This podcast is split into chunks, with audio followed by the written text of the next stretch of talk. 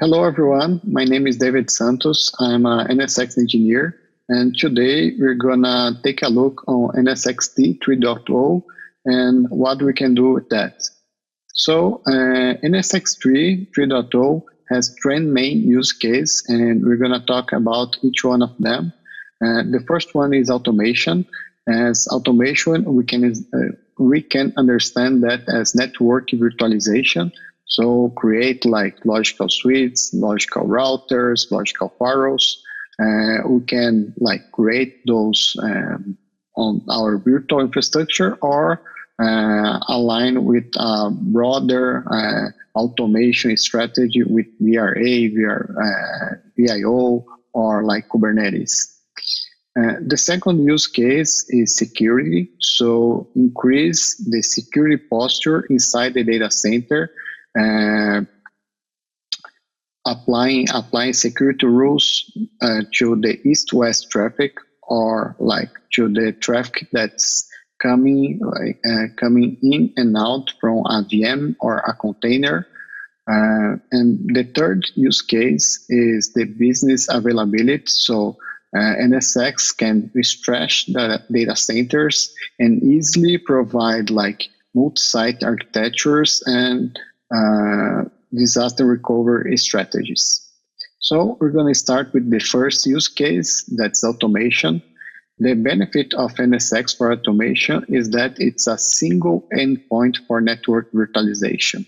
So here in the left, we have like uh, VRA, VIO, vCloud Director, Kubernetes, Terraform, uh, can also have Ansible and other platforms.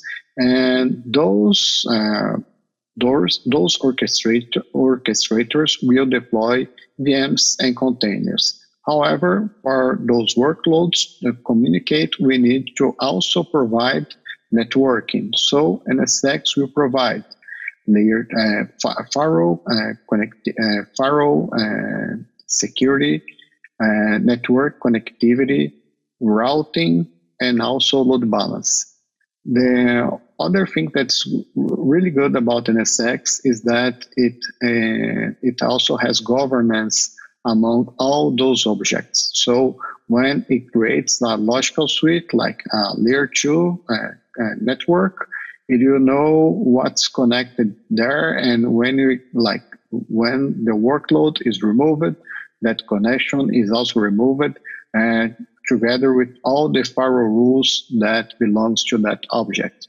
So this way we can uh, control the life cycle of like a workload or like um, any any application.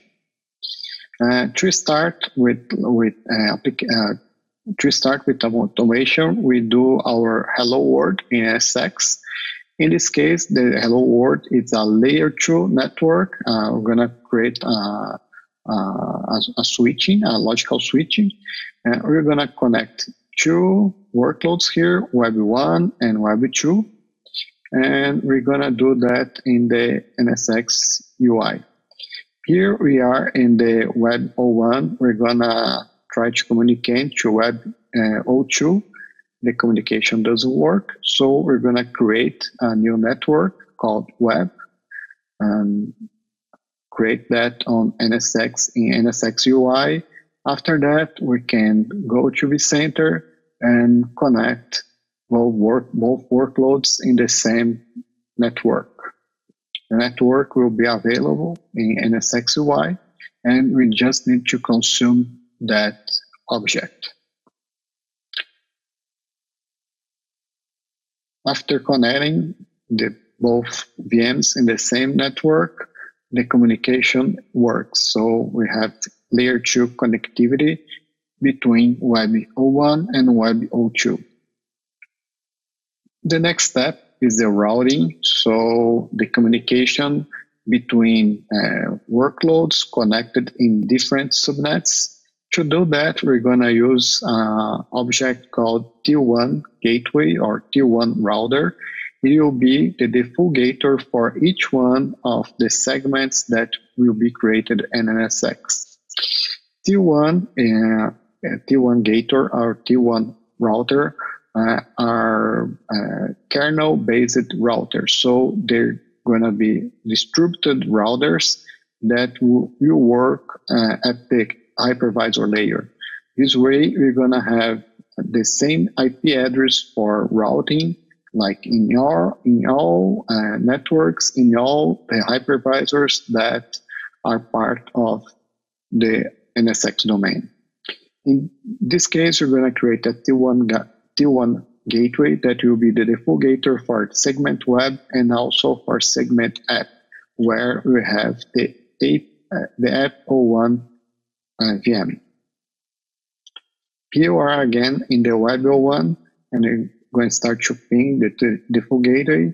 Uh, we don't have a T1 gateway yet. We're going to create the T1 called V1, a T1 V uh, brown bag.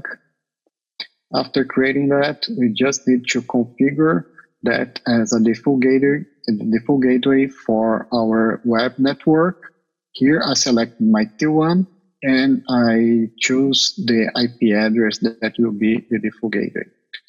After configuring that, I successfully can ping the default gateway and I start to ping other network, in this case, the app network.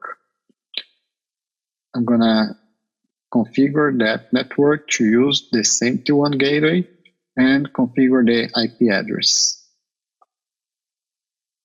After that, we also have connectivity between web and app in a router basis. After that, we need to figure out how this, this virtual network will communicate with the external world. So to do that, we're going to have a router here called T0, and we're going to connect the T1 with T0, and here we're going to share the routes using a, a, a mechanism called routing plumbing. And this will automatically redistribute, redistribute the routes that are connected and also can redistribute the routes that from NAT and for load balance for VPN and also can create route maps to select which route we're gonna redistribute automatically to T0. And after that, the T0 will redistribute, will exchange routes with the physical router using BGP. In this case, I will try to ping my Web01 and I can see the ping doesn't work. So I'm gonna access my T1 gateway, and connect that to T0 and select the connected segments to be redistributed. After that, I can, I can ping my Web01 successfully. Uh, the next step is uh, is the security. So the security part we can use with uh, with overlay or not. We can deploy a security posture in the environment, like in the data center, even uh, without using NSX overlay, which means that we can deploy that using a regular VLAN. Uh, in this case, we have like two VLANs here. We have the VLAN 100 and the VLAN 200, where we have uh, vSphere workloads, also KVM, Kubernetes, and some bare metals here. So uh, what NSX will, will do, it will deploy uh, element called DFW. DFW is the distributed firewall NSX and it will take a look, uh, actually it will uh, enforce the security post posture at the VNIC level or in containers at the CNIC level. This way, if you have like um, a communication that's not allowed, you will block that communication at the nearest uh, the nearest point of the application. In the case of a pod, will block in the contain the pod the uh, the pod port. In the case of VM, it will block at the VNIC. Uh, it will also can uh, in in, uh, in our environment we will deploy a security rule that will block the communication between web and app, uh, and you will allow the communication of like HTTP. Here we are at the Web 01 and we're gonna ping the Web 02. The communication uh, works successfully. We also can do an SSH and you can also access that using curl. So here I have the uh, our distributed firewall. I'm gonna create here a section called DFW vBrownBag, and I'm gonna uh, include some rules here. So here I'm gonna create a new security group. This security group will be called uh, Web vBrownBag, and I will select the members. So uh, you selected uh, uh, the members based on VM. I also can create like dynamic rules to include the members dynamically. And this way I did it manually, so those uh, those VMs will be statically uh, belong to that group.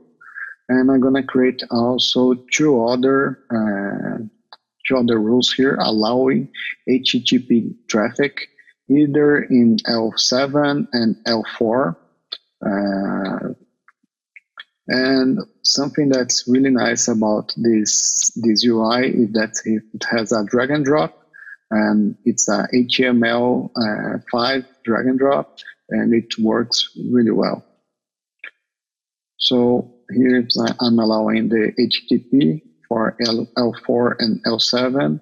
And after that, I can try to ping the communication. It will be prohibited.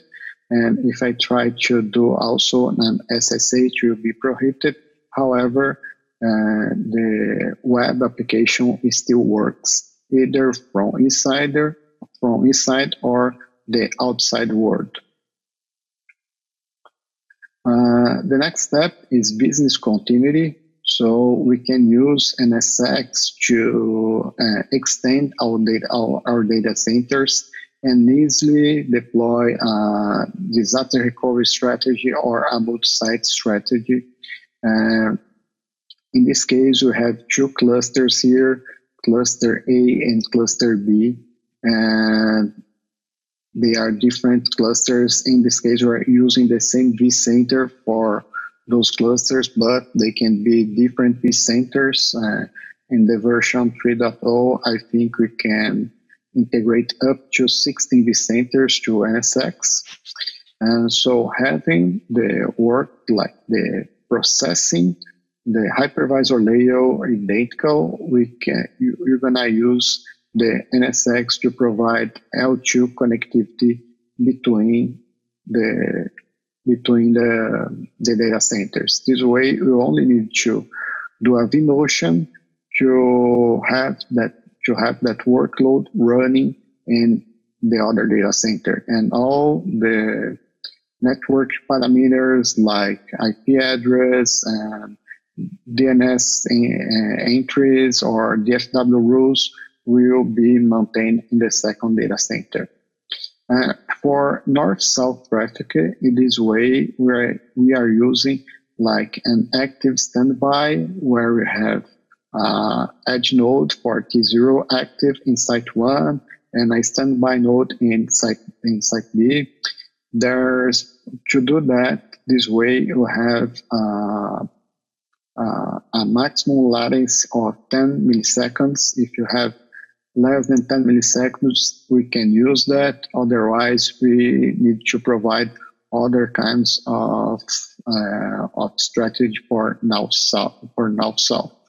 And also, DADs are exchanging BGP with like the fiscal uh, the physical layer. And once the edge node that that edge node one got failed, and the site B will will start to use the edge node 2 as active doing BFD. So BFD allows the fast converts between fails.